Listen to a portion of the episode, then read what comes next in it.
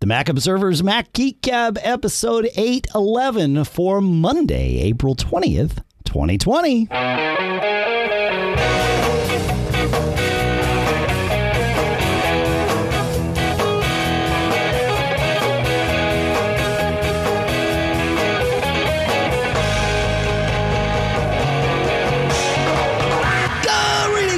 And welcome to the Mac Observer's Mac Geek Gab, the show where you send in your questions, your tips, your cool stuff found. We take all that stuff, we answer your questions, we share your tips, we share some of our own tips, we share some of our own cool stuff found. The goal being that each and every one of us learns at least five new things every single time we get together.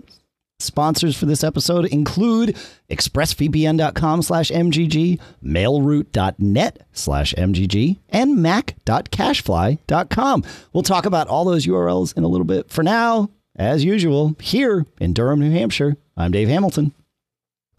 And here in Fairfield, Connecticut, with my coffee, this is John F. Braun. Coffee is good. Uh, For some of us, coffee, I, I don't, no, it's no bueno for me. I don't care for the taste of it. And also, it's got caffeine in it, which is uh, not my best friend. So there you go.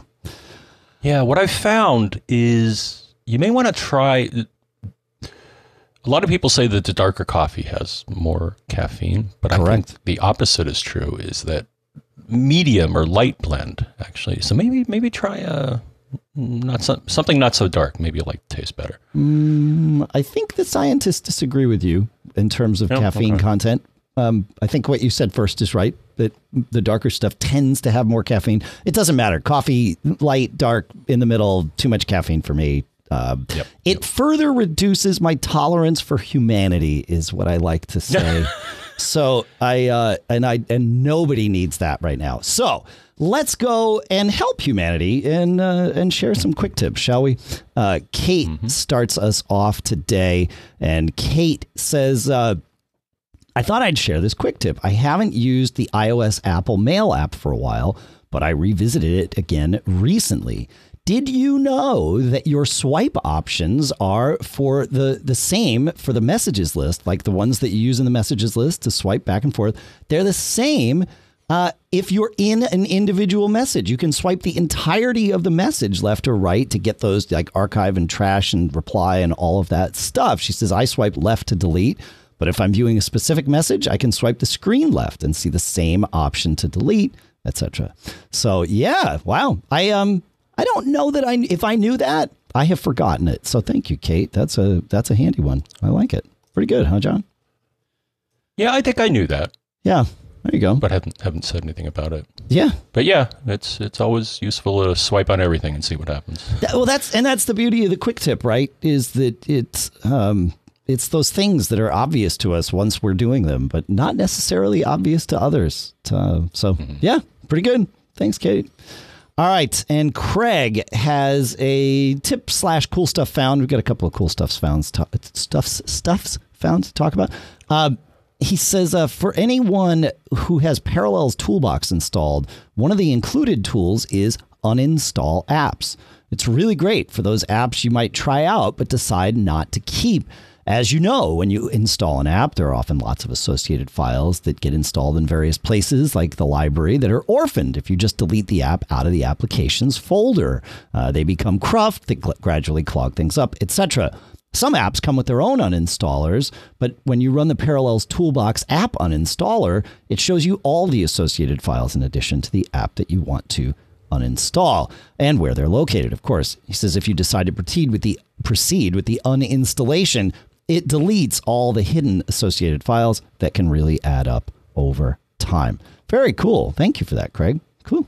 I uh, I, Parallels Toolbox is one of those things, John. Um, that's it's a handy uh, it's a handy thing to have around. So I always forget about that one. So that's good. Yeah, I haven't been using it. As far as uninstalling, I found that um, App Cleaner Yep. is good at getting rid of the. That's what I use to get rid of the additional cruft. Uh, it's pretty smart about all the stuff buried in the system, other than the app itself. So Well, that's good. That's good, man. Cool. Cool, cool. All right. Well, we put links to all of that in the show notes that you'll find at macgeekgab.com, of course. Um, and you can get them emailed to you every week at uh, also at macgeekgab.com. Just put in your email address. Then you don't have to remember to go there. So, uh, you know, I have th- th- my next edition submission to Cool Stuff Found is an app. It's SoundSource 4 from Rogue Amoeba.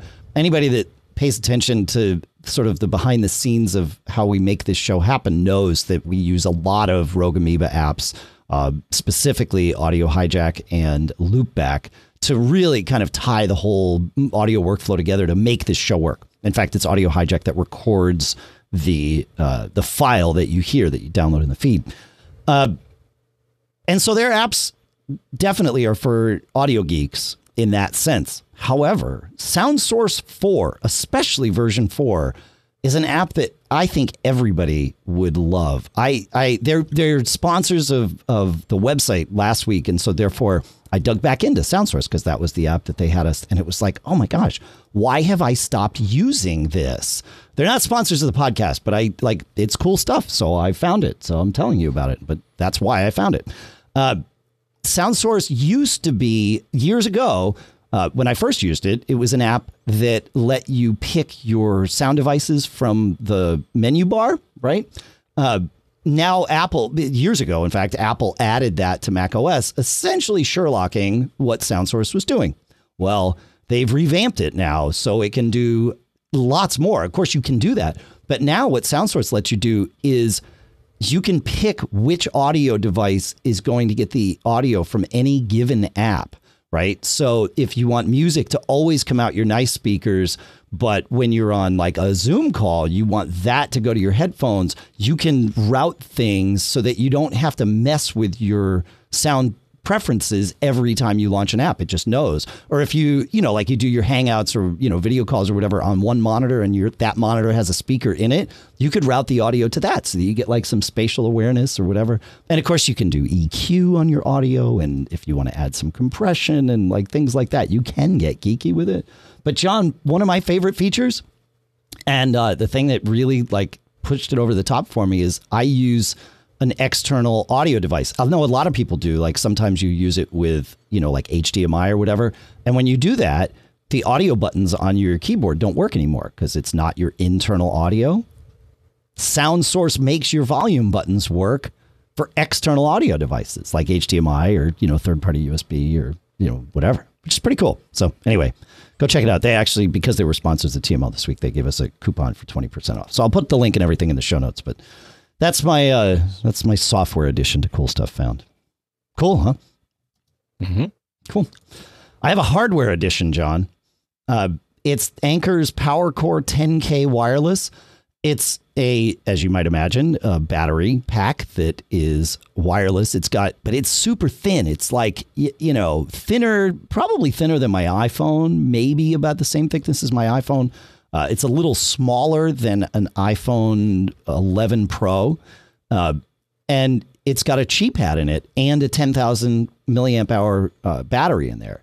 So you charge it up, you're good to go. It's got three ports on it: a, a USB C port that is for input only, charging only, uh, charging the battery only, and then two USB A ports that you can get um, 12 watts out of uh, total if you want. So it's pretty cool. I, it, you know, it's a nice. It feels good in your hands too. So I highly, uh, highly recommend checking it out. So there you go. That's what I got. Did you have a cool stuff found for us this week, John? I think you did, right? Yes, I did, Dave. So I finally, with all this extra time, I finally decided to uh, test out a device that I got a while ago, and it's the Eufy video doorbell Ah. wired. Also from have a Anker. battery powered one. Right. Yes, that's their uh, brand, or Eufy Security is the uh, sub brand here. Sure. I guess this is what it, and that's the name of the app that I have to run to uh, to do it. Uh, the reason I was kind of nervous and uh, uh, hooking it up is that they're like uh, part of the the installation process. Well, you got to short two. Uh, you know, two two uh, screws in, in your existing doorbell. You got to Hmm. short them together, and I'm like, ah, I don't, I don't know if I'm really happy about that. um, so I found the transformer in in the house that handles the doorbell. There was only one of two, um, and then installed it. Um, now, because it does it, it disables your existing doorbell, it still uses the wiring for power, of course. But um, I guess the they don't have enough power to power your existing doorbell. So what they do is they give you an external one that uh, Oh. pairs with it. Uh, so that's kind of nice. So I actually have multiple uh, sounds. They have you know holiday rings and you know like seven or eight different cool. rings, and then you can set the volume. So that's a good way to solve that problem. Um, here's what I like about it. So like other doorbells, um, you know, if somebody rings the bell, you'll get a notification on your device, which which is nice. But the one thing that I really like about this is that um, some other doorbells that I've used. So I'm in, uh, I'm close to the street and in a high traffic area, and that's a bad environment for a lot of cameras. Is they it, in that they just, I found some of them. Uh, just aren't able to figure it out, and they, Sure. they give a lot of false positives. This one, though, has features that I think get around that. So, one, it has what they call AI, is that they'll identify things um, as what they think it is. So, for example, when a person comes up to it, it'll say, "Oh, this is a human," and, and you'll get a notification that a human is nearby. So that's really neat. Um, I did have to fine tune it though, but the level of detail that they do in this is really cool. So, uh, you know, I set it for human, and it started getting humans, and there's a sensitivity. What it was doing though is is it was identifying. it was funny. It, it was very consistent. It was identifying the wheels of cars driving by as a human because it thought it looked like a face. And I'm like, oh, no, no, no. But here's the nice thing about theirs they have both an inclusion zone and an exclusion zone. So I basically set it up so, so that when it found a wheel, it was always in the same spot. So I made that an exclusion zone so it would ignore those and then expanded the active zone. And uh, so far it's been very uh, uh, reliable in that uh, respect. That's pretty cool, man. Huh. Yeah, um, it has a nice image. It's a 2K image. Um, Okay. uh, here's the other nice thing: it has local storage. Uh, some other products you have to pay to get your video from the cloud. Right. This stores it locally. It has, I think, four gigabytes of local memory, and um, you can download the videos from it and then you know send them to whoever you want or archive them or whatever. So um, Huh. I'm, I'm pretty happy with it. I'm looking at it. I'm wondering. I know the um like the Eufy Cam uh will do the Eufy Cam 2 especially will do HomeKit. I'm wondering if this doorbell also does HomeKit. Do you know? I know you don't have any other HomeKit devices, so you it, may- like it Well- may not have shown up. You know, I actually found that I do, Dave. Okay. So when I was walking around trying to see if the doorbell was, it identified my Airport Express as a HomeKit device. That makes sense. Sure. Yeah. Yeah. Okay. All of a sudden it popped up and it said, "Hey, I found another one because it's an AirPlay uh, destination." So my Apple TV and my Sure. um, Airport Express are now part of the home environment, but that that's it. But but I no HomeKit on the on the doorbell is what they're saying. Um, I thought there was talk, or was it the device you have? There was talk about a beta firmware that could enable it. So uh, on the Eufy Cam, it's HomeKit compatible out of the box with the current firmware. And then with the beta firmware, it adds HomeKit Secure Video, which takes your video from any compatible camera and lets you save it to iCloud and share it that way and manage it via your secure iCloud storage. So, uh, yeah, the camera will do HomeKit secure video, but it'll also just do normal HomeKit video, like a lot of other cameras will. So there's two levels of HomeKit video. It gets very confusing.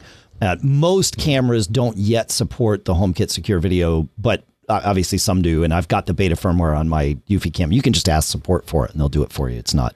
Um, it's not because we're special people or anything. We just asked, and, Yeah. and they gave it to us. Yeah, but they give it to you too. So, yeah. Yeah, the only minor downside is that it does not integrate with my smart home smart things hub, whereas other devices do. So, I yeah okay. I have a little detour here because you know it's like we're we're spending quarantine time. So it's like all right what what could I do with like with my you know some of this extra time that I'm forced to be at home? And one of my problems is my in my garage of the office building here which is where the studio is I have uh, many times will leave the lights on in the garage and then I'll see them when I'm going to bed, which is across the driveway from the house. And it'll be like, ah, they're LEDs. I'll just leave them on overnight, you know, because I don't want to like go put on clothes or whatever and go out and, you know, turn off the things, especially if it's cold or raining or even just whatever, if it's late.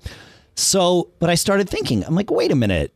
I have all the technology because now I put one of those Eufy cams in my garage so that, uh, and it's motion sensitive, which is great because that's where you have people leave packages and stuff. So it's good. Um, but it's also just a thing and it's fun because I'm a geek. And, and so that works out fine. And I thought, you know, I have a bunch of these Wyze bulbs that uh, are smart bulbs, and I could replace the, the bulbs in my garage with those.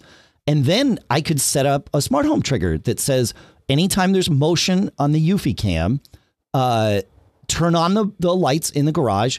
And then 10 minutes after there's no more motion, turn the lights off. And then I would never have to mess with the lights again. They would just, they would do their thing.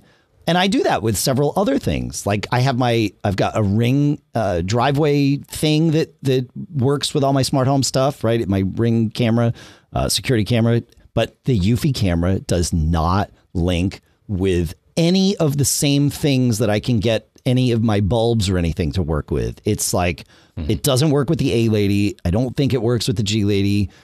It does work with uh, HomeKit, but not in a way that I can link all of it together with the motion sensing. So it's like crap. It's like I'm one step away from being able to tie all this together. I feel like I just need to get to punt and get a, a switch in the in the garage that has a motion sensor in in it. But um, mm. but I don't know. So if you have any thoughts, John, I'm open. And if anybody else has any thoughts, feedback at macgeekgab.com. So you know. I'm pretty sure I heard you right in that you said feedback at macgeekgab.com. I did say feedback at macgeekgab.com, and I would love to I, I don't know. It's just like, yeah, I gotta I gotta find a way. Yeah, because it, it won't work with the SmartThings. It won't work with the A lady. It won't work with the G lady. It won't like I can't get everything to talk to the same thing. And there isn't a Wyze plugin for Homebridge yet. So it's mm, so it's uh, I spent like an afternoon like, oh, I could do it this way. No, can't do that. Oh, wait, wait, wait. I can like, you know, my son and I went back and forth on it. Anyway. Yeah. You yeah. remind me. Yeah, I actually have another project kind of related to that. Yeah, that I have some outdoor lights that I installed myself like decades ago. Yeah, uh, Heathkit, I think, or Zenith, they are. Um, sure. I think over time, what happened is the sensor is a bit too sensitive because you know it's supposed to be, I guess, thermal, um, but it comes on way too often when there is nothing there, or it's like the wind blowing or something. So I may look for I'll start exploring alternatives to uh, outdoor motion sensing. Mm. Yeah, that's that's what I need. Is I just need a motion sensor. But you know, it's like I feel like I have all the pieces. I have a motion sensor. It just won't talk to the thing I want it to talk with. So I don't know. Mm-hmm. Uh, somebody, PJ, in the chat room at live.macgeekgab.com is suggesting maybe to use Home Assistant at home-assistant.io. So we, I know we've talked about Home Assistant before, so we'll um, we'll put that in the show notes too. That'll remind me to dig in and maybe, maybe, maybe we'll see. All right. Uh, we've got, where are we on time here? Uh, you know what I want to do, John, is I want to talk about our first two sponsors, if that's okay by you. Of course. All right you know, being stuck at home these days, you probably don't think much about internet privacy on your own home network, right? You can just fire up incognito mode, private browsing mode. Nobody can see what you're doing, right? Well, not so much, because even in incognito mode, your online activity can still be traced. Like anybody that has access to your router can see it. Anybody that has access to certainly your ISP, you know, your cable company or whoever that is, they may not be able to see what you're doing, but they can see where you're going and all of that good stuff. And that's why it's really still smart to be using a VPN like ExpressVPN, which is our next sponsor here, right? Because ExpressVPN makes sure that your ISP can't see what sites you visit. Instead, your internet connection is yours and is rerouted privately through ExpressVPN secure servers. Each ExpressVPN server has an IP address that's shared amongst thousands of users, which means everything you do is anonymized and can't be traced back to you. Plus, of course, ExpressVPN also encrypts 100% of your data with their best in class encryption, so your information is always protected. You can use the internet with confidence from your computer, your iPad, your iPhone, to your Android phone, doesn't matter. ExpressVPN works on all of it. And they've got you covered on every device. You tap one button and connect. That's why we love it so much here. It's so easy to use. You just install it and then you press the button and you're done. Like it's connected, you're done. So you can protect your online activity today with the VPN that we use here and trust to secure our privacy. Our special link at expressvpn.com slash mgg is where you want to go so that you can get an extra three months free on a one-year package. That's E-X-P-R-E-S-S-V-P-N dot com slash mgg. expressvpn.com slash mgg. And our thanks to ExpressVPN for sponsoring this episode. Look, you're probably spending a lot more time dealing with email these days. In fact, you're probably sending more email, you're probably receiving more email. And that's why you want to make sure that you're using MailRoute because MailRoute at mailroute.net slash MGG, our next sponsor here, helps you stop email threats like spam, viruses, phishing, malware, and even downtime. MailRoute is the filter that you send all your email through. You don't have to change mail hosts. You don't change servers or anything like that. They are a filter that sits in the middle. And quite frankly, for a while now, they've been sitting in the middle between you and us. It's right. We're using MailRoute on our MacGeekGab.com domain, and it's been fantastic. Filters out all the spam, all the viruses, all the phishing, all the malware. And what's cool is we get all the control because we can go through all of our mail logs and we can see what the blacklists are blocking. With every other mail provider I've ever used, I never get to see what the blacklists are blocking. They block, but I have no idea, no visibility. With MailRoute, I get 100% visibility. And I can even say, oh, I know that that was blocked by a blacklist. Great. But unblock it and send me the email. I want the mail. It's outstanding.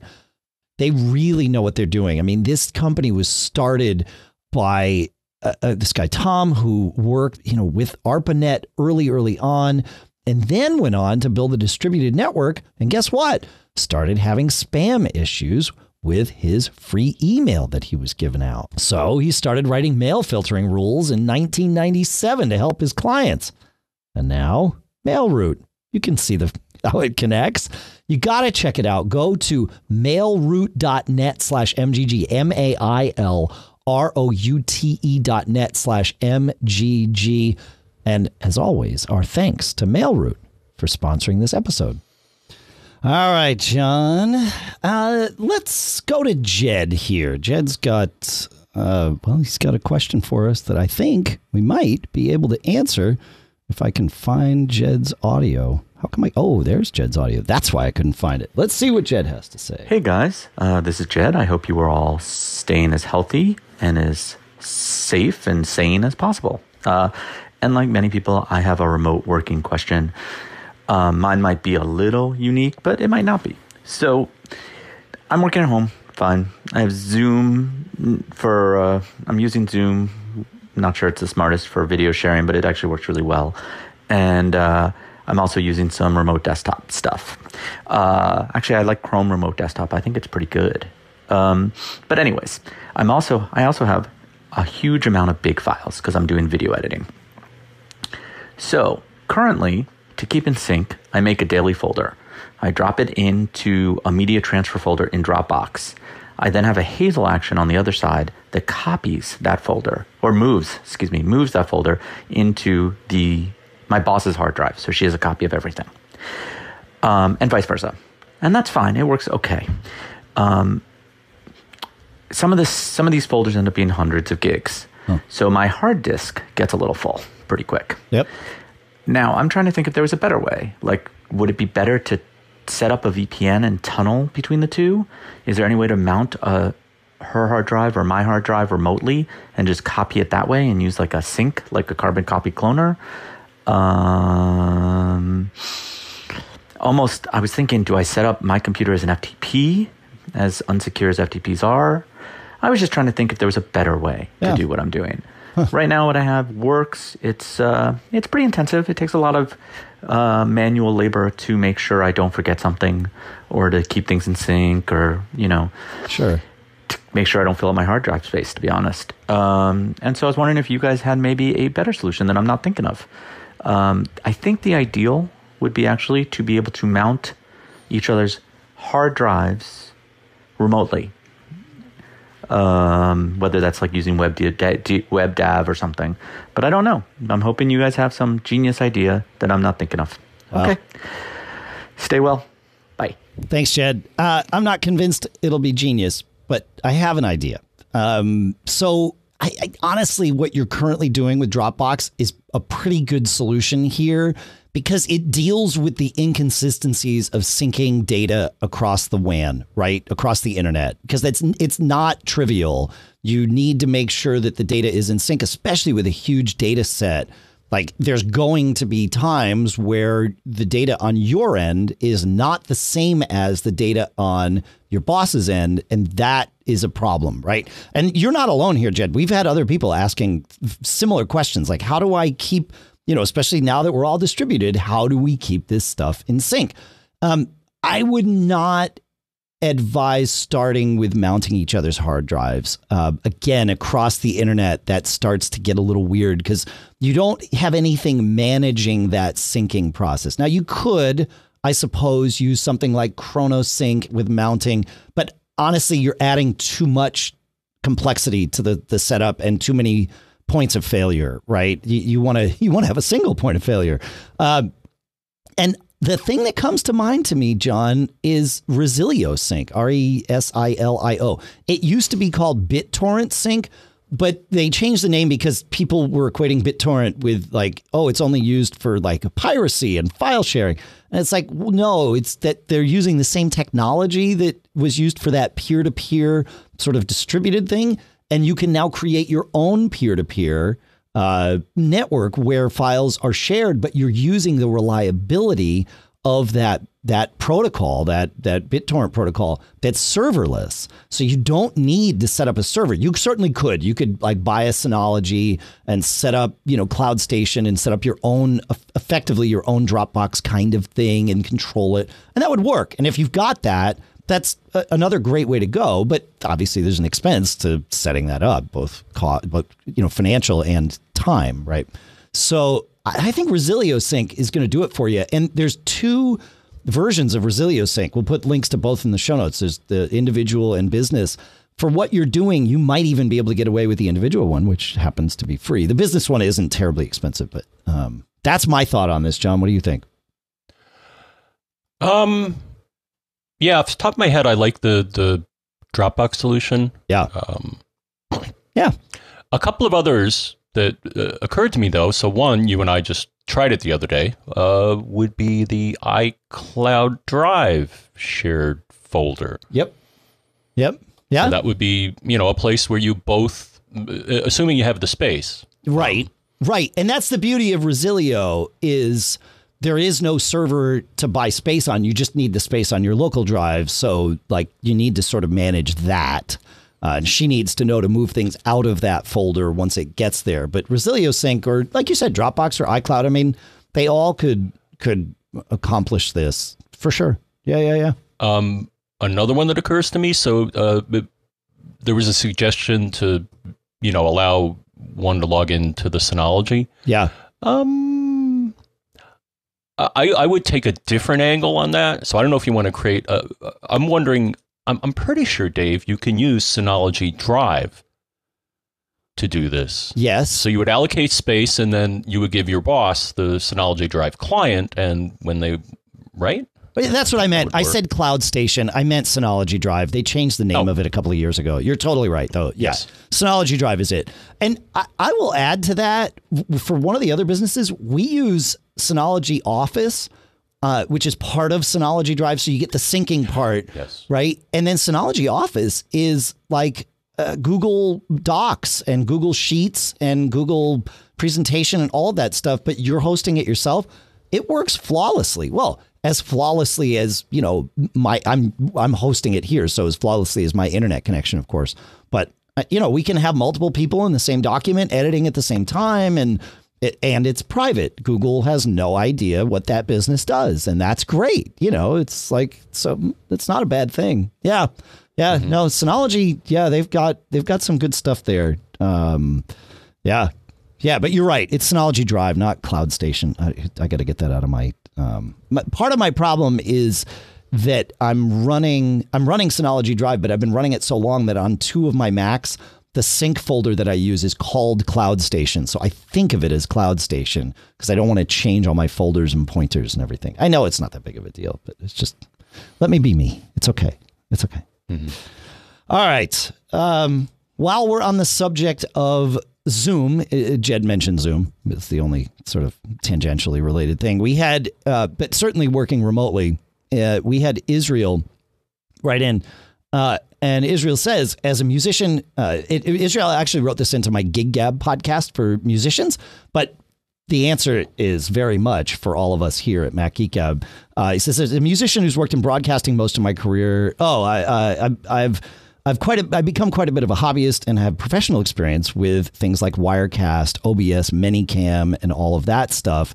Uh, but I have a question related to Zoom. He says, any clues on why Zoom deactivated support for virtual cameras and if they're going to re enable it in the near future? That was a nice setup for interactive, well produced online classes and events, which is something that Israel is doing now. And number two, have you experimented and or have any thoughts about Yellow Duck or other similar tools to manage Instagram live streamings from a streaming software like OBS or Mimo Live or something like that? So, uh, to, quickly answer number two, as I said, we've been doing uh, live video streaming. In fact, if you go to the Mac Geek Gab YouTube channel, which is Mac Geek Gab Podcast at YouTube, uh, you can see this. You can see it on Facebook. And as of today, we are using Yellow Duck because Israel suggested it to stream to Instagram, which also seems to be working. So, yes, in fact, the answer now, time shifted, is we are.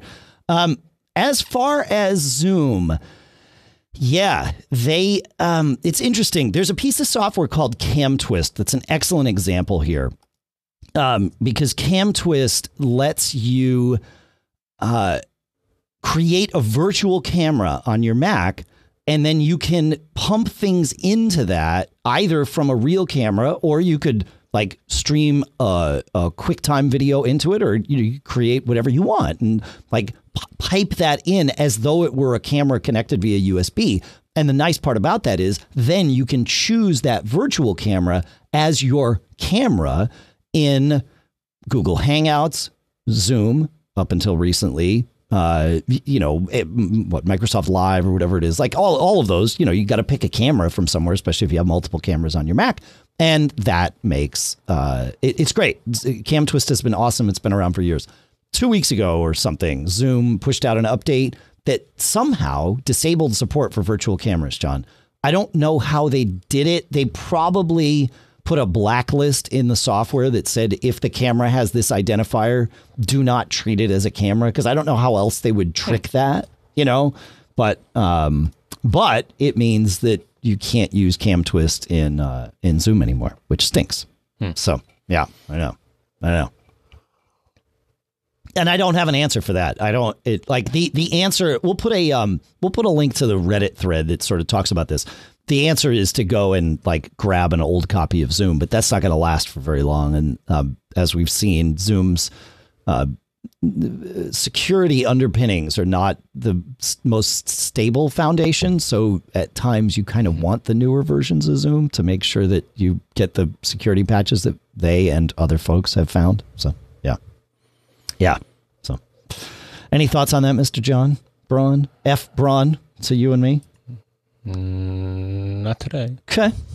All right. On the uh, sticking with the thread of uh, working remotely and tying in the Synology thing, David has a question. Uh, he says, um, recently I got to thinking, I have a Synology disk station that we store our client files on. Uh, I've got a couple of staff working from home, so I recently set up remote access on it by adding WebDAV servers on the external access control panel of Synology. Okay. Uh, he says, I don't have a specific physical firewall, But our Netgear Nighthawk AC2300 router says that it has double firewall protection, SPI and NAT, NAT and SPI. Uh, he says, We do use password managers with strong, unique passwords on everything for everything at the company. Okay, that's good. He says, Do you think that our server is relatively safe from attack? I've been trying to research, but I can't get very far. I obviously am not asking for any research on your part. Yeah, but that's what we do. We're happy to do that. Uh, he says, But I hope that maybe one of you had some experience with this type of setup. Yes, of course. Um, so the firewall on your router uh, provide what it it provides against more generic attacks, not specific ones, right? An SPI firewall makes sure that only packets replying to things that you have created are sent through. That's a basic definition. I, I don't think it's incorrect. It's but you could go deeper. So I'm sure somebody's yelling at me about it.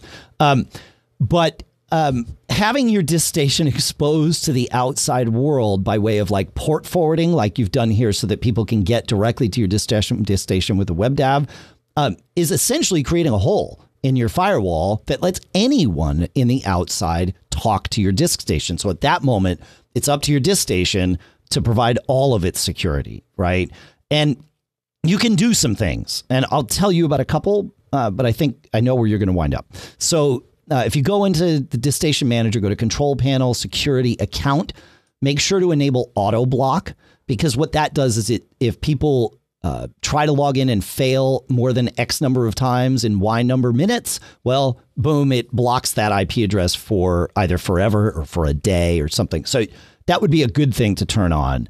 Uh, in the uh, same area, but instead of account, go to the firewall section. You can tweak your disk stations firewall uh, which can be helpful, but isn't exactly straightforward. It's a little bit wonky. You, it's it's a very manual process, and you need to think a lot more about your network than you probably wanted to.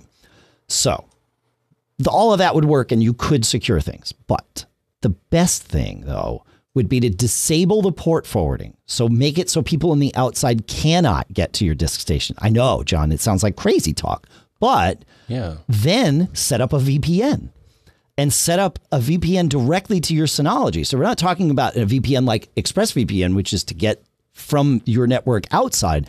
This is a VPN to let people get in. And by setting up a VPN, the, the only thing people get to see is your VPN server. And then once they have, uh, the only thing the general public gets to see is your VPN server. And then only after someone properly authenticates with your VPN server do they have access to all of the things as though they're on the inside of your network. So that's, we always say that, you know, you use a VPN so that you can tunnel out of the network that you're on. Well, in this case, you're actually setting it up to have people tunnel in. And Synology's VPN software is great for this and would work exactly for what you want. I think that's the most secure way to do it because that way you're not having to think about, oh, what holes do I need to plug in the firewall for this next service? And that only that one person needs it, but now I need to open it up to the entire world. No, just the VPN and then have everybody in, then once they're in then it's like they're basically like they're sitting on your local network so um, and that's in on synology go to package center uh, all packages, and it's called VPN server, and you can kind of go from there.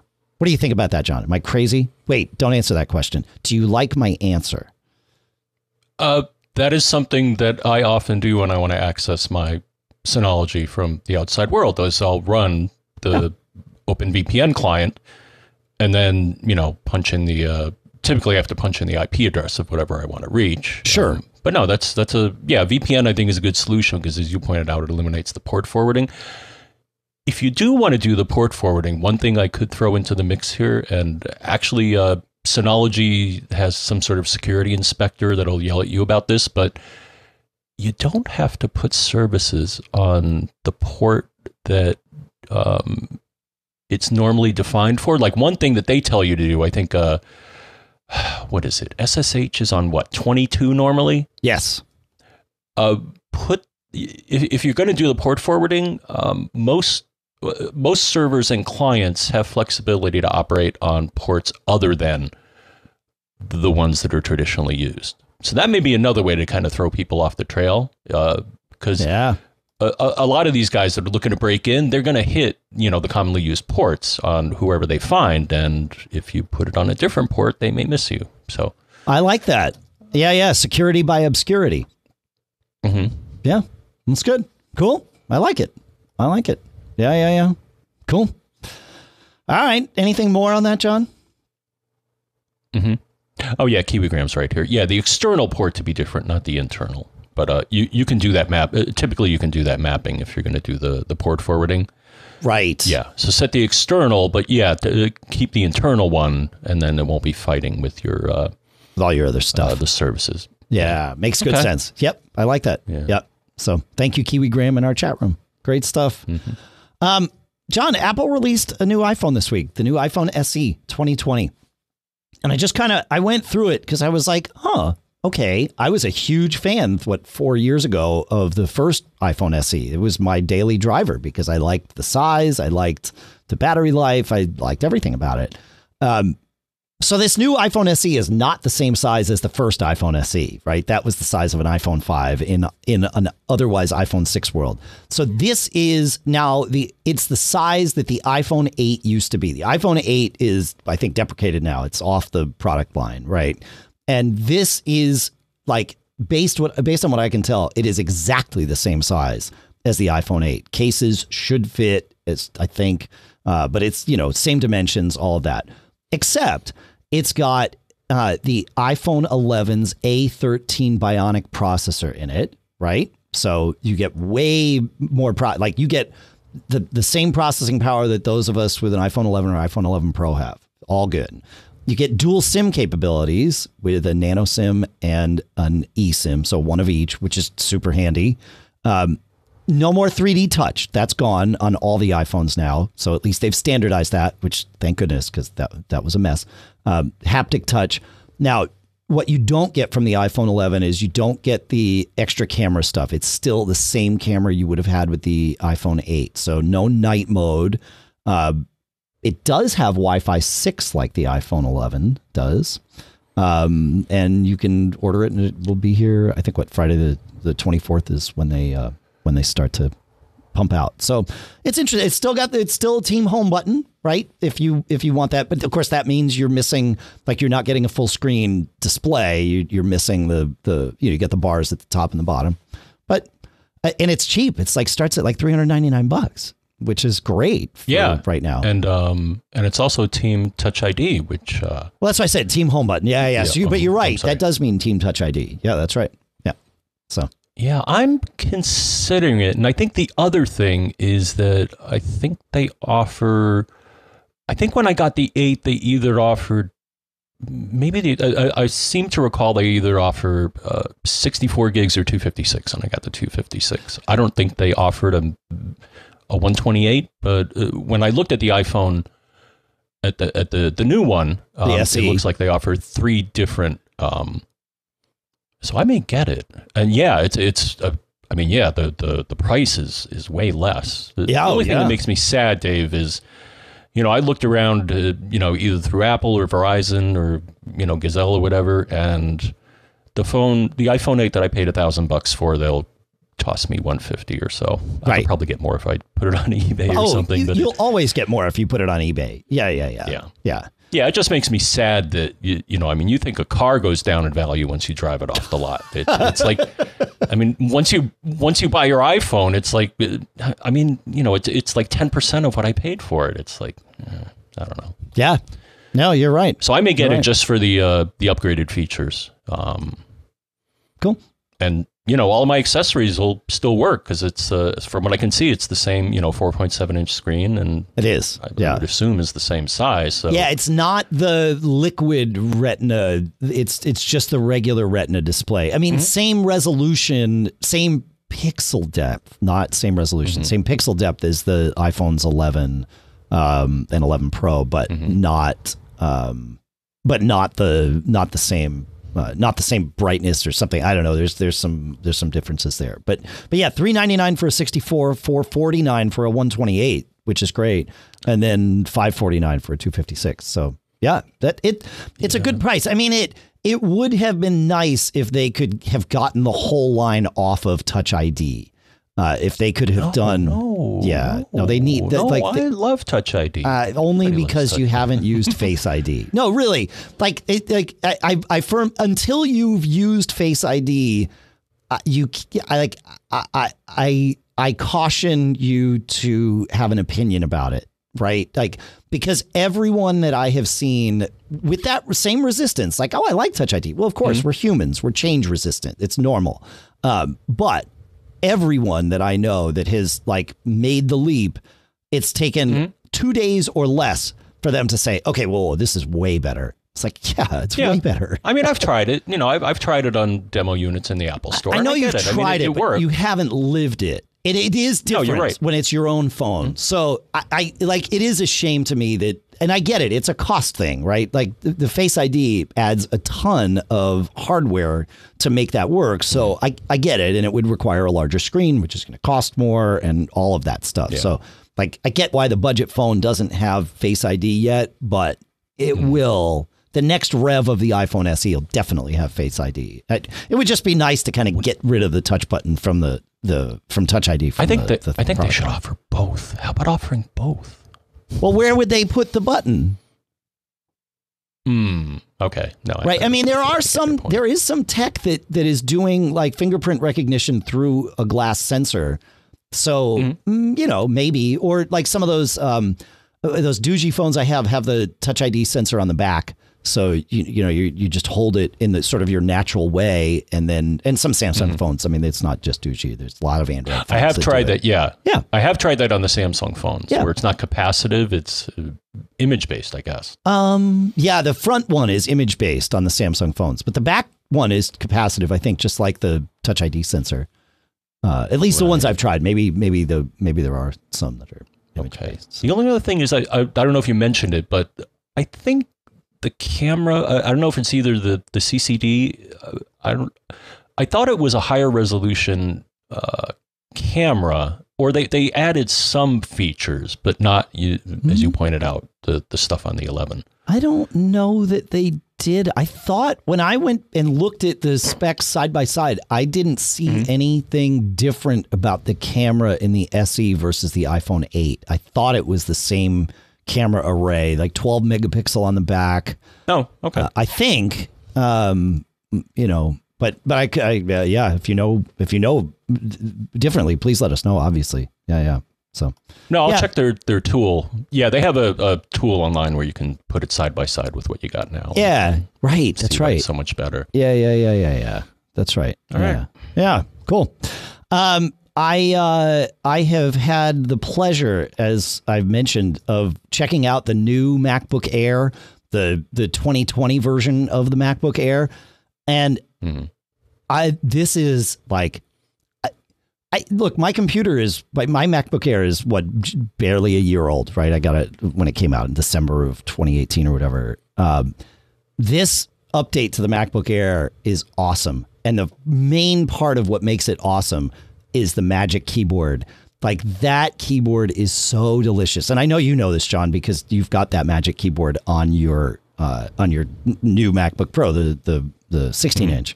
So I- it really makes a difference. And I've had the keyboard replaced on my uh, on my MacBook Air, on my 2018 MacBook Air. So it is the essentially the 2019 MacBook Air keyboard, which is a remarkable improvement over what it was originally.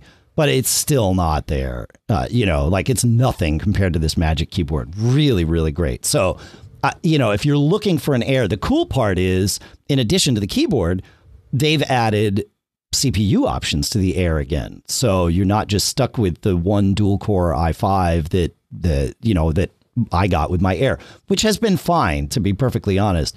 You can now get a dual core i3, a quad core i5, or the quad core i7. The one that Apple sent me is a quad core i5, so it's the middle of the road one. 10th gen and processor, you know, all of that good stuff. And I'll tell you, it makes a difference. Uh, it's got hyper threading, which i5s didn't used to have. Like that was reserved only for the i7s, but now it's got hyper threading. Um, in the i5s, which I think started with Intel 8th gen, I want to say. But it, anyway, this particular CPU has it, regardless of when it started. And it makes a difference. Uh, you know, there's many times when I see, especially as the, as the machine is like starting up, where it'll be using all of the, all eight threads, which is really, really nice. And battery life's great on it. I, the keyboard, the keyboard is the obviously the most uh, um, notable thing from a physical standpoint on on this update to the air, but it's not often that I have you know a little bit of FOMO um, of a machine so quickly after getting one of my own that was you know brand new like to the product line when I got it. But with this keyboard, it definitely uh, it's like oh yeah yeah yeah. Hmm. Who in the family needs a MacBook Air to pass mine down to so that I can go and get the new one? But um, maybe I'll save that for when we're traveling more again, and, and it actually, you know, although I, these days I'm using the Air on the couch a lot, so huh, I don't know. I highly recommend it if you're like this is the computer for most people. Um, I would lean towards the the i5 processor just to get the quad cores and give yourself um, more, you know, headroom, more uh, useful service life down the road. The i3 would be fine, but uh, you know, for the longevity of it for you, I would go for the for the um, for the the the quad core i5. I, I obviously haven't tested the i7 yet. That adds another, I think, forty percent to the speed. So if I was going to buy one for me, yeah, I'd probably get the i7 because that's just you know how I go. But uh, I think the i5 is the right the right blend for most people. And again, this review unit has eight gigs of RAM, I bought mine with 16 because I was nervous and no difference whatsoever. I, I really can't see a useful difference in that extra eight gigs. So obviously, if you've got the money, it will not hurt you to have 16 gigs of RAM. But if you need to choose where to spend it, I'd spend it on the processor. Eight gigs is going to be enough. So it's good. Any questions, mm. thoughts on that, John, before we move on? Eight is enough, is what you're saying. Hmm. That's what I. That was the title of the episode when I said that for the first time back over the summer. I think when I when I tested that MacBook Pro, I do. I said eight is enough. Yeah, it's good. Yeah. Well, I, I like 16. But I, am with okay, you. But if yeah. you say eight is enough, that's good. Yeah, right. Exactly. No, like I said, I, I bought mine with 16 um, because RAM was the thing that that sort of stopped my old Air from being useful. But um, right. it was you know, but it was it was a psychological insurance policy. And there's nothing mm-hmm. wrong with that. I just, but I knew it going in. I'm like, I probably don't need this. And it's been proven to me several times since. Um, this has been the computer I've been using for the last three weeks or whatever. And it, like, it's totally fine with eight. And that actually, now that I think about it, I've been messing around and using Logic a whole lot more. You know, Logic Pro 10, the Apple's, you know, professional recording studio software. And eight gigs of RAM has been more than enough running a ton of plugins in Logic and doing all kinds of things. So uh, I didn't even think about that until we were just talking about it now. So, yeah. All right. Shall we move on back to questions, John? Sure. Sure. All right. Let's go to listener Mark, who asks, uh, Mark says, oh, where can I find this? Uh, oh, after uh, I recently nuked and paved my drive, but after many Google searches, I cannot make the two Mac HD icons on my desktop show in consolidate into just one. Uh, what did I do? And so Mark sent us a picture of his desktop, and he has Mac HD and then Mac HD dash data. Aha. Thankfully, Mark also sent us a picture of disk utility, and the internal drive is listed as having three volumes Mac HD, Mac HD Data, and Mac HD Data. Okay, so a nuke and pave in the old days was that we would go into disk utility, you know, pr- presumably boot from recovery mode or a USB stick, right? Go into disk utility, wipe out the, you know, erase the old partition, and then reinstall the OS onto that partition. Create a new one, perhaps. Uh, you know, I, that's what I would do is just erase, like in his case, he calls it Mac HD. So great, erase Mac HD, recreate Mac HD as a new volume, install onto that, you know, you're good to go. With Catalina, we live in a different world. because with Catalina, there is a container that has Mac HD in his case and Mac HD data because the system volume, Mac HD, is in most cases mounted read only, and then your data volume is mounted read write. The Finder does a fantastic job using uh, firm links to marry these two into one visible volume, but that misleads us when we go into disk utility to nuke and pave because we don't think about the second volume that we are actively using. So what I think happened is Mark did exactly what we would used to do. And that is go into disk utility, wipe out Mac HD, create a new Mac HD, and install Catalina onto it. And when you install Catalina onto a, vo- a volume, it bifurcates it, and you have two volumes left Mac HD as your system volume, and then Mac HD data as your data volume. Unfortunately, Mark also has his old Mac HD data volume. So the trick would be to figure out which one of these is the one that Mark needs to delete. You can do it one of two ways, I think. Uh, the first way, and it's probably not the best way, but one way is to go in Disk Utility, go to the View menu, go to Show All Devices. That might show two different containers, one containing two volumes, one containing just one. If that's the case, then you know which Mac HD data to delete. A safer way, even if you're going to wind up doing it that way, is to go into the Finder and rename Mac HD temporarily. Rename it to something like New Mac HD, because that will change the name of both volumes because the Finder is smart like that. Then you can go into Disk Utility and you will definitely see which one is the old Mac HD data because it'll be the only one named that now. So that's how I would go about this, John. What do you think? Um, I'm with you know I think this happened one time when I b- migrated to uh, Catalina, and that I saw the same thing. As I had three volumes, Yeah. and the way that I determined the one that was the uh, the bad one was I checked the size of them, and so the system one was big. One of my data ones was large, and then the other one uh, was left over from something. Sure. I think it, it, it should have gotten rid, but but the, there was another one that was like very small, and I'm Yeah. like, okay, that's probably the one I don't need anymore. And so you know, throwing caution to the wind, I deleted that one, Yep. and everything was fine. But yeah, it's a, yeah, it was unsettling though because I'm like, I, I shouldn't see two of this. Right. Yeah, exactly. Yeah. Great. Yeah. Cool. Yeah, that would uh that would do it. That would do it. All right. Uh let's see. Uh we have what do we have here? Oh, we can go to uh we've got a couple of like hardware e kind of things to uh to discuss and we'll start with listener John. And listener John says, My iMac seems to be having some random intermittent problems, both of which occurred today in close succession, but have happened occasionally before, particularly in the last several months. Today I was using Safari when I got a spinning beach ball, which then froze and eventually got a black screen with the message about the computer restarting. After the restart, my Bluetooth keyboard worked long enough for me to log in, but my mouse never worked, and then I lost the keyboard too. I restarted by holding down the power button, and now everything is working properly. Any ideas? So, you know, we get a lot of emails like this, and I figured this would be a great one to uh, kind of highlight in the show here because it, these are those things that if it doesn't come back, don't know. Um, off the top of my heads, I have no thoughts other than well, reset the SMC, maybe, right? Which might have happened in a sense with his power down thing. I mean, that's not how it's supposed to work, but there are other things that reset the SMC other than on that machine. It would be unplug the power for 15 seconds, plug the power back in, wait five more seconds, and then power it up.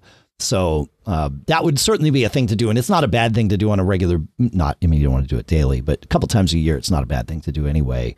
Um, maybe running a system diagnostic, Apple's system diagnostic, John. I don't know. What do you think?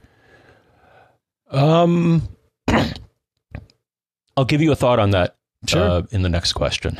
Okay, fair. Um, pers- personally, I've found Apple's diagnostics to be I've never had it identify a problem, and actually, in the past, I've had it actually identify a problem that didn't exist, and they had a tech note on it. Right. It was like, "Hey, there's something wrong with your SATA port," and I'm like, "What?"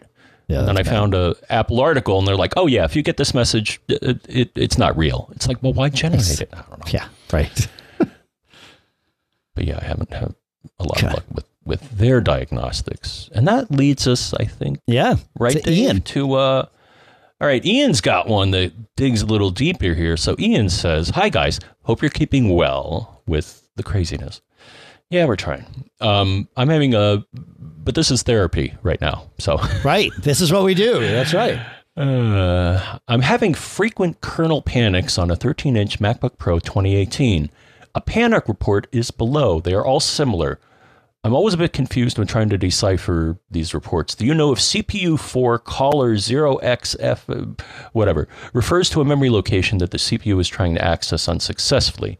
I've tried updating to 10.15.4 from 10.15.1. Apple's hardware test says everything is fine. Doesn't it always say that? Yeah, to my point earlier. Yeah. Exactly. I was thinking if running remember uh, at kellycomputing.net slash R-E-M-B-E-R. Do you think Safe Boot is best to run this so that the maximum amount of RAM is free to be tested? Uh, thanks for your help. All right, here's my thoughts. Um, so yes, the, the panic reports, Dave, often look to be filled with incomprehensible gibberish unless you're a developer. And even if you are a and developer, even like then, right. Yeah. yeah. but based on past experience, I can offer some help. Um, so, first off, yeah, the address that he saw, yes, that's a memory location. Um, but I think it's the address of the routine that caused the exception because they list it again farther down in something they call a backtrace, which is like the history. Um, but that's not going to do you any good. Okay. Uh, unless maybe uh, you want to be a developer and run run in debug mode. My experience is that if you run um, something in debug mode, that nah, never mind. Uh, Okay. I don't know what I'm talking about with Xcode, so I'll try it and get back to you. Okay. But um, that may help a developer that that address. Um, but here's the only data in that report, Dave, that I found uh, useful is that they'll say kernel extensions in backtrace, um, and they'll show last loaded kext and last unloaded kext. If anything, Dave, I found that these can give you a hint as to what piece of hardware is causing your grief. Now, there were a few in there that caught my eye, Dave. One was com.apple.driver.apple.smc. Speaking of SMC, okay. so maybe you want to reset your SMC. Because I, I, I don't recall ever seeing that in that list. Yeah. That's an interesting Um, one. Huh. Then he saw some. Uh, then I saw some other ones, Dave. Um, USB.io USB host HID device, which HID is human interface device, which is typically your input devices. Yep. And you uh, uh, uh, exclamation point U audio three two two dot two. I don't know if that number means anything to you. Um, but that sounds like an audio device. So I don't know if you got an external audio device or maybe it's a, a system audio device that Ye- had it upset. Universal Audio is a uh, is a company that makes like super high end audio devices that I've been sort of drooling over. But I don't know if that's. It looks like this may not be related to Universal Audio based on some Google searches I'm seeing now.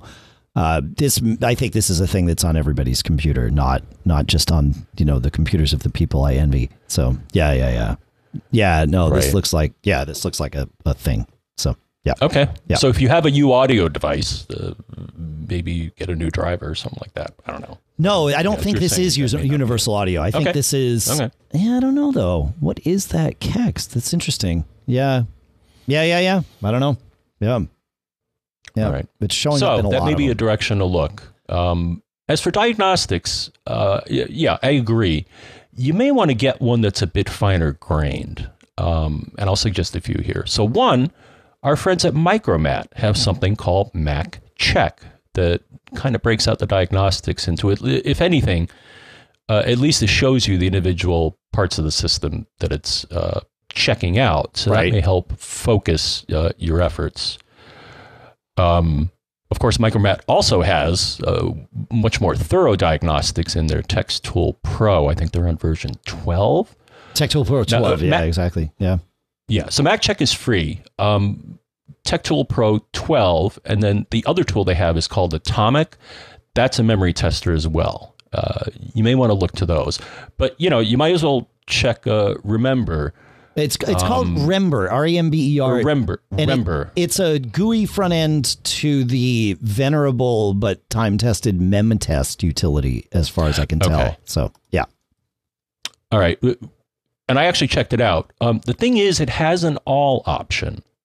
So I, and if anything, I think if you run in safe mode, um, that may actually not help you isolate the problem because one thing that safe mode does, and I quote from their thing about safe mode, system extensions not required by Mac OS are not loaded. So if it is a third party thing, it's not going to catch it in safe mode. Sure. Sure. But that would be a way to rule it out too. If you're seeing the error, you know, not in safe mode, then that that means right. I mean, it's a, it, it, treating it, hmm? it, being aware of the troubleshooting that's actually happening is the key there. So yeah, I like that. Yes. that's good. Yeah, yeah, yeah. So that's that's what I got. That's what you got. All right, cool. Uh, let's go to Bob. Uh, no, there's a couple of different Bobs that asked a couple different questions. So this Bob says, while we're on the diagnosing scenario here, I'm using a mid 2010 21 inch iMac and have the following problem. When I try to use the Apple menu bar and click on the Apple dropdown, uh, it gives me a restart option. But when I click it, the computer goes black, the mouse pointer appears, but then stops. It will not finish rebooting. I've also tried to use the keyboard shortcut of Control and Command and the eject key, same result. Screen goes black, mouse pointer appears, then it stops. And he sent us a diagnostic log, which is fine. We're happy to take a look at these. Um, you know, to see if there's anything in there. As John, you said, sometimes yes, and sometimes mostly times no. But there might be those little sort of flags that show up. So uh, these are he- helpful. And he says also, I've lost my ability to enter a Finder slash Spotlight search. I've tried the fix listed on Apple's site, and I'm not exactly sure which fix he meant, but it didn't work. He says, I'm running Alfred app, and the find command gives me the results that I need, but I can't search Spotlight, can't search mail. Any ideas that you have? Okay, so as far as the first problem, John, I did dig in to his diagnostic log, and I saw something where um, it was hanging or talking about a drive that is for him named my Seagate two terabyte. So I, I we and we've seen this before, right? Where connecting, ejecting a drive, especially an external drive, can hold up the entire restart process. So I would eject that drive first and truly get it ejected, maybe even unplug it once it's formally ejected from the Finder. Make sure it's not doing anything with your Mac, then try to shut down. And if that doesn't work, try other peripherals, right? Try and get it down to the bare bones that you can and see if this is truly a problem with your Mac, like software or maybe even hardware wise shutting down, or if it's related to one of those things you have plugged in. Now, in theory, a drive shouldn't stop this, and that would be something to dig into. Maybe there's maybe the drive needs to be uh, you need to run um, what you call it, like uh, disk first aid on it or whatever. So that's possible. Uh, but that's where I would head with with this kind of thing. You know, whenever we get these problems in, it's sort of impossible to know because we're not right there. But that's sort of how we approach them is we look and we say, all right, if we were there knowing what you've told us, what's the next thing or maybe next three things, if there are if there is a plan, that we would choose to do. And so that's where we are with that. As far as the spotlight thing, following that same mindset, um, what I would try next is running Onyx and letting it clear the spotlight index from the maintenance menu there. Uh, and if then you still only have a problem, if that fixes Spotlight, but you still have a problem with mail, have Spotlight delete the mail envelope index. Uh, that will cause mail to rebuild its indices the next time you relaunch it. So it'll take a little while. Uh, so it's not something you want to do trivially, but that can help uh, solve that stuff too. That's that's again, that's what I would do if I were there. So, thoughts on that, Mister Braun? Um, yeah, actually, uh, for the first one, Dave, another thing you may want to try is it sounds like it's getting stuck somewhere. uh, in the reboot process. Yeah. I believe if you go if you if you put the computer in verbose mode, not only when you start the machine up will you see lots of text about all the stuff that's happening, and this is actually a good way to debug startup problems. Um, in that typically you'll see a line of text saying, "Yeah, here here's where I am," and and Yeah. well, you can see the lack of progress. I believe that also happens when you shut down, as it'll show a trace. Uh, so that may help you zero in um, Yeah, for in sure. addition to that log. That's a great idea. Um, yeah. Yeah. Yeah. If the problem is happening when it kicks in, that's the key, right? It because it's not it, it doesn't it doesn't go to verbose mode the moment you hit restart. But it does go there pretty shortly thereafter. So yeah, you're right. That that would be yeah, for sure. For sure. and then from our chat room, I, I like this one. Uh, Blockhead S88 uh, has a comment here saying uh, iMac 27 inch 2015 Fusion drive causes panics. Okay. Uh, that, that could be another place to look, maybe. Yeah. if you have a fusion drive, um, Yeah. maybe unfusion it. I don't know, but it could be one of the drives in the array is bad. Sure. Um, Sure. and Yeah, that, yeah. That, that could also cause panics. Yep. All right. Yep. I like it. I like it. All right. Uh, we have one more in these hardware ish kind of things, and that comes from Rory. Rory says on my 27 inch, 13 inch MacBook Pro, uh, the last couple of weeks when running on battery, it will suddenly and without warning go blank. There's no the no battery symbol will then appear on the screen when I try to turn it on. So the Mac thinks the battery is dead. But it has sub- subsequently happened. Uh, he says when I plug it into the charger, it will uh, have some charge on the battery. Uh, the first time I did it, 25%. It was immediately showed that it had 25%. The next time, 90%. The next time, 73%, 22%. So all over the map, the Mac doesn't think the battery is dead. He says, I've tried to reset the SMC. Uh, he says this works, but only very briefly. It will boot normally, sometimes where I left off, sometimes going through the whole boot procedure, but the thing keeps happening. He says, My battery in system information, or whatever we call that now, is that what it is? System information? Yeah, system information. Uh, Says that the, the condition of the battery is normal with a cycle count of only 307.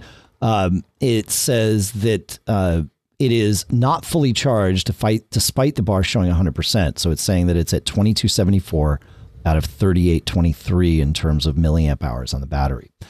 Okay. So I've seen this before, and it's not the best news, but it might be. Your battery isn't really one battery, usually, it's multiple cells stitched together with both hardware and some like controller running software to sort of present it as one battery to your system, and then it sort of manages it as a subsystem itself it sounds like one or maybe more, but not all of the cells in your battery have simply gone bad. I've seen this. I've had it happen to me. And exactly the same thing. You know, you'll be at what 23% and then boom, it's dead. And you start it back up and it's back at 23%. You're like, what happened? It's like, well, that cell that it was about to go and use doesn't actually have a charge, even though the cell is saying, I have a charge. Um, it, it- you know, you, you're smart to do the SMC and all of that. Sometimes that will fix this, but in your case, it sounds like it's going to be hardware and you need to replace the battery. It's a 2017, so it's possible you're still under warranty. If you've got Apple Care, I would get a call into Apple ASAP. Uh, the other piece of good news is that some battery problems, as we've seen, uh, are covered longer than you would have had Apple Care and outside of any other warranties or expired warranties. So Apple may well take advantage. Uh, you may be able to take advantage of one of those programs with Apple because they may just uh, replace it for you out of, as a safety concern or something like that. So call Apple right away when when your battery, especially if your battery is if you're having recurring, you know, unexpected battery shutdowns. Uh, right? You think so, John? Um, I'm looking here. What machine? It's a 2017 uh, MacBook Pro 13 inch. Oh, Um. Okay. No, they don't have a program. They don't seem to. It's not How a do public I program. No, maybe no. No, I, I think they do. Okay. Um. Yes, but say you want to learn about public programs, Dave. Yeah. What do you do? What do you do? What do you do? You go to support.apple.com slash slash exchange underscore repair. I only found out about this recently. They do have a list of valid programs. I, I did a quick scan and couldn't see this, but I do see some for various machines uh, and batteries. So- Okay. All right. Well, we will uh, we will put a link in for that. But there are some non-public programs, for lack of a better term, that that they don't publish on this page, but are very much known to most technicians. So you definitely want to ask about that. So yeah, cool. Thanks, John. Uh, all right. I want to take a minute here and talk about our next sponsor, John, if that works for you, my friend. Fantastic. All right. All right. You know, we've been fans of and users of CacheFly for years. In fact, you've all been users of CacheFly too, because they're the ones that provide the bandwidth to get the show from us to you. Well, CacheFly does other things. In fact, CacheFly has your back because with their new web optimization capabilities, all of your content will be optimized before it's delivered to your website's visitors without requiring any development effort from you. That's because of CacheFly's new flexible edge application platform and all of their implementation services. Their capabilities now reach far beyond those of just a traditional CDN.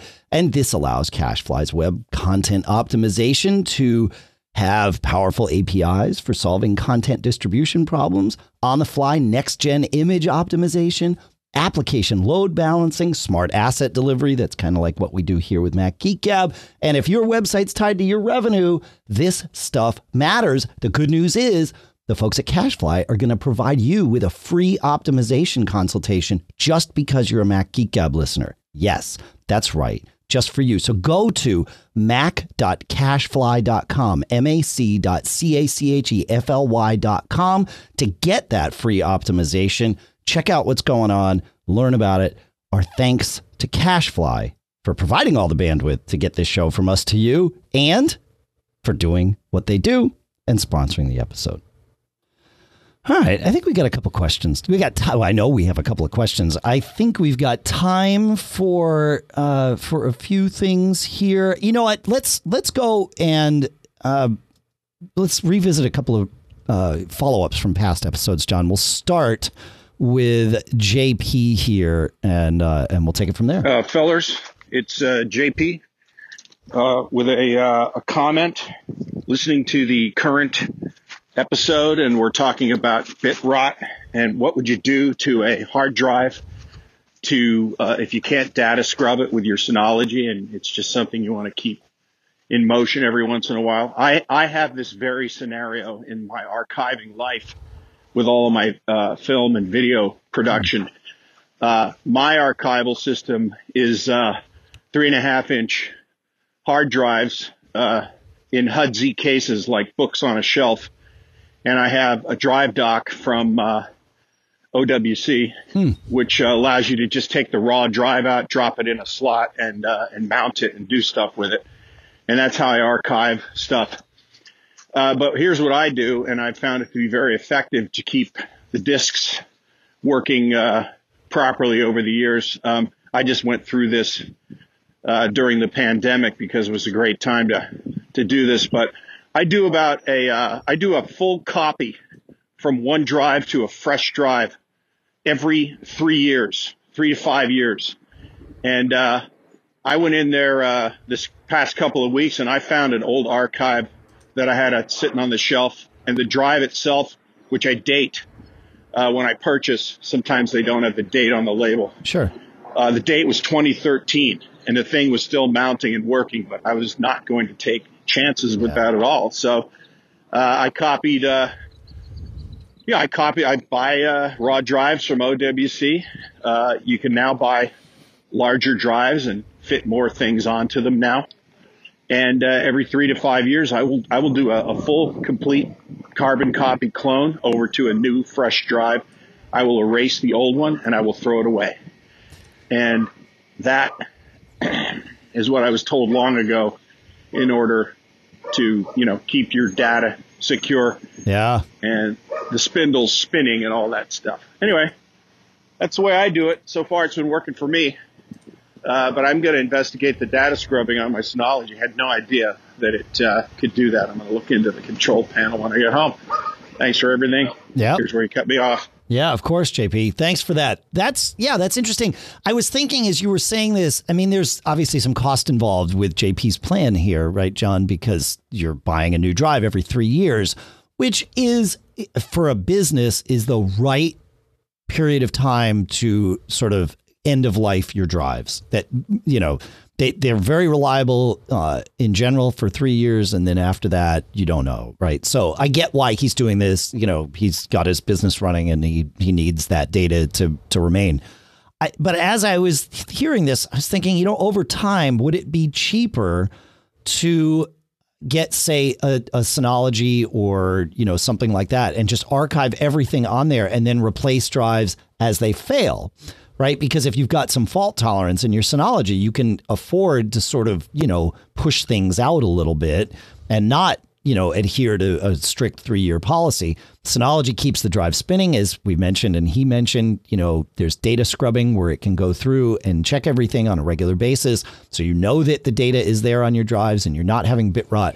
I, and and the cost of a you know a multi-bay Synology unit, or for him a multi-bay expansion, you know, chassis uh, to his existing Synology in time would probably be less than he's spending on drives, especially if he can get five years out of a drive instead of three, if he knows that he's got that fault tolerance. I don't know. It's just like, you know, his plan's not bad.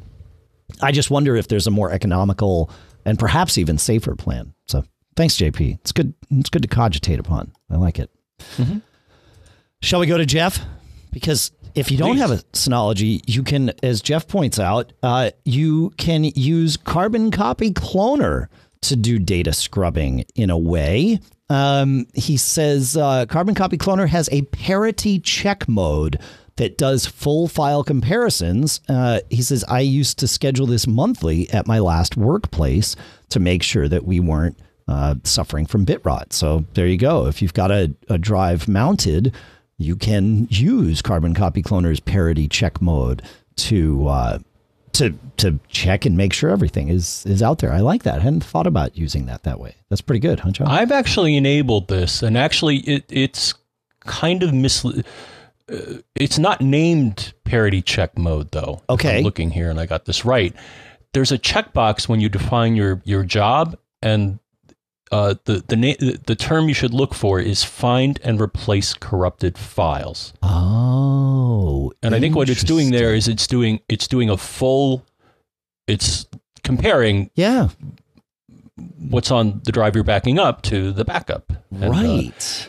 And then there's a pull down here because yeah, obviously that takes a lot of time because it's basically tearing through all of the content on what Yeah. you're backing up. I have it set to once a week. So, uh, huh? but yeah, you could also. So I guess he set it to monthly and felt that that was uh, sufficient. So the good news is it'll do it. The bad news is it takes a lot of time. So you may want to do it. You may not want to do it every time you do a CCC backup. I like But, uh, it. Yeah, when you turn it on, it says Carbon Copy Cloner normally uses file size and modification date to determine whether a file should be copied. While uncommon, it is possible for a file on the destination to become corrupt, and this would not be noticed until you attempt to restore the item. This feature, the Find and Replace Corrupted Files option, causes Carbon Copy Cloner to reread every file on the source and destination calculate a checksum, then use that checksum to determine if each file should be copied. We recommend using this option on weekly or monthly backups. Yeah, all right. I like it. Smart. But yeah, I like that you can do that on your daily clone, just not uh, daily, which is smart.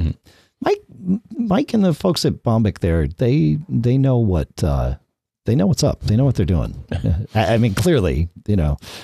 All right. Uh yeah, we oh, we heard we talked in the last episode about uh modifying EXIF data, John, and you mentioned um a better finder rename uh, in in the episode, right? Because it was one of those things that would let you see EXIF data. Well, Frank from publicspace.net, I think is, I mean, that's the website where all this is. Frank writes this, uh, and he says, uh, Thanks for the mention of a Better Finder rename, but it has a companion product called a Better Finder Attributes that allow you to, allows you to change EXIF timestamps and some EXIF metadata as well. And so we will put a link to this. So it's a it's a follow up and a cool stuff found. I like it. It's pretty good. Thanks, Frank. Thanks for thanks for making the software too. By the way, that's awesome. So that's pretty good. I had no idea. I didn't know about a better finder attributes, and I really had no idea that it would do EXIF data. So pretty good, right, John? Mm-hmm. All right, cool. Uh, two more, I think. Got we could we'll get through these quick. Uh, Bob writes, and we were talking about uh, the last in the last episode. We were talking about using AppTamer to uh, to reel in processes that were running away, and and uh, and it's great for that. He says, uh, it reminded me that uh, at work, the company Macs have to, by policy, have McAfee installed. He says, and many of us are already using AppTamer to keep McAfee from triggering two to three minute spinning beach balls. He says, We have verified that if we remove McAfee and leave everything else the same, we get no beach balls. But of course, no one can keep McAfee off their company Macs as the enterprise management software either complains or just reinstalls it. So Activity Monitor never seems to be able to pin the beach balls on McAfee. My theory, he says, is that the problem is in the McAfee kernel extension. And I think the McAfee kernel extension is hooking into all the storage I/O and network I/O scanning that uh, all the buffers or whatever it's looking for. And he said, so uh, AppTamer comes into play to fix all this. And he says, if you CPU throttle tasks such as Spotlight, Time Machine, McAfee disk scans, of course, CrashPlan, which is their company provided backup. He says basically any app that has high CPU load when a beach ball even occurs, throttle it, and you can eventually reduce the spinning beach balls or eliminate them. So that's pretty good. I like using AppTamer to uh, circumvent that. Uh, it's non-optimal, of course, Bob, but you know that's that's how we go. So thanks for sharing that. Anything on that, John, or you want to uh, take us quickly through Michael? Michael, Michael. Oh, there's Michael. Okay. Yeah. Well, follow up to our our you need to have a JDK installed discussion in the last episode. So, how did you find it? Um, uh, he actually did some digging for us. So first, let me get the let me get it up in front of me here. Where is it? Oh my gosh, Dave, I don't see it. All right, I will. Oh no, here it is. No, Okay. I got it. I got it. All right. All right. All right. So uh, Michael did a little digging for us here, which is uh, which is great, and he actually found the entry. I think in a system log. Hmm. Really? Um, yeah, so I was looking at it. So, oh, and I don't have full content here, but I think I have enough. So, uh, we looked at. uh, uh, So he found um, something that was referring to a file, and where where was the file? Um, so it identified a cron D job called com.apple.java.install on demand Oh. All right. which um and that actually suggests that yes this is part of apple's java installation from Sure. days past and that actually maps dave to an app in system library java support core deploy.bundle contents download java components.app i'm going to say that that's probably what's running I and would go bringing this thing that. up to you Yeah. oh, I got to remember this the next time I use my neighbor's computer and help him fix this. This is good. Okay. Huh. Now, here's the only problem, Dave, is that um, it seems that. So, through the Finder, though, if you navigate to this in the Finder, if you try to get rid of it, or, or I looked in a similar area, you'll get a circle with a slash through it saying, nope, not going to let you do it. So, you can't delete this through the Finder, as far as I can see. I wonder if it's on the uh, read-only system volume. I wonder if that's the That's reason. well, it's in slash system, so yes. Yeah, it would make sense. yeah. Oh, yeah. So it's on that. So what may work is if you go into the terminal and go to this and do a sudo space rm. I wonder if that has enough mojo to get rid of it. Or did you say sorry? have- Did you say you went into single user mode to do that, or would recommend? Because that's to me like Mm. single user mode would be the only way to because otherwise the system volume you can use sudo you know rem dash nine kill whatever you want. Yeah, it's, yeah. It's not gonna like it's not gonna mount the the volume as read write. Like there's no scenario where that's going to be the case. But I wonder if in single user mode you can. This this is an experiment we need to do because this this would be a thing, right? Like this is one of those deals. So Mm-hmm. yeah, Now you may uh, uh, another thing. So you pointed out that it's part of um, the system volume, which I believe is protected by system integrity protection. Well, y- yes, but more so now, right? In Catalina, it's just a separate volume and it's read only. So, it, like system, yes, you're right. It is still protected by system integrity protection, but then also you can't write to it. Okay. All right. Because I was thinking another thing you could do. Um, this actually came up when I was having that weird mail plugin thing. Yeah. Is I wonder if you go into recovery, go to the terminal, and typing csrutil space disable, disable system integrity protection. So I don't know if that would get you a little farther along. Right? Maybe The final thing is what I would, yeah. The final thing is they you may not be able to delete this file. Um, well, uh, unless you follow like Dave's suggestion. Um, the other thing I would think would be a more elegant way would be to just get rid of that uh, launchd job. Oh, is it a launchd or a cron job? Uh, I think it's. I think it was launchd. Okay. What was listed in the log that I was looking at. Yep. And how do you deal with those things, Dave? Our good pal Lingon. So you should be able to see the job or search and find, you know, this uh, component or this app using Lingon, and then just get rid of the job because it sounds like you really don't need it. No, no, I, I, I would agree with not needing it for sure. Yeah, yeah, yeah. Yeah. All right. Yeah, yeah. Yeah. I love Lingon. Um, I, you know, we mentioned it last week, and that reminded me I had not enabled its notifications on my iMac in the office, the new one. And I miss those, like having it tell me when things are changed in my launchd scenario. Like that's a, I I find that a valuable little notification. I don't like many notifications about that kind of stuff, but those I kind of like because they're not all that frequent when they come up. It's like, hey, wait a minute, what's messing with that? That's good to know. So, yeah. Cool. All right, John. Well, uh, as we uh, as we often say, my friend, all good things must uh, must come to an end, and and that is true about this too. The good news is we have a lot of questions already. Like we could do another episode right now, and the difference is we're not gonna. And between now and the next time we do one, you folks are to send in a ton more questions. So we love it. It keeps things going, keeps it gives us all a thing to kind of dive into and learn from, and you know it's good. So that's what I got, John. It's good. Uh, we told you how to contact us, so that's good. We thanked CacheFly because they're a sponsor of this episode as part of our deal with them, so that's good. We thanked our other sponsors, of course, so mac.cachefly.com, as we mentioned, and expressvpn.com slash mgg and mailroute.net slash mgg. Check all of those out. Uh, do you have anything to add before we uh, before we slip out of here for this week, John? Um, well, another thing that was uh, one of the tips we got through uh, Twitter, Yeah. and uh, if you want to do the Twitters, uh, Dave and I, and well, everybody's on Twitter. Well, almost everybody. Um, I'm John F. Braun. He's Dave Hamilton. The podcast is Mac Geek Gab. The publication is Mac Observer.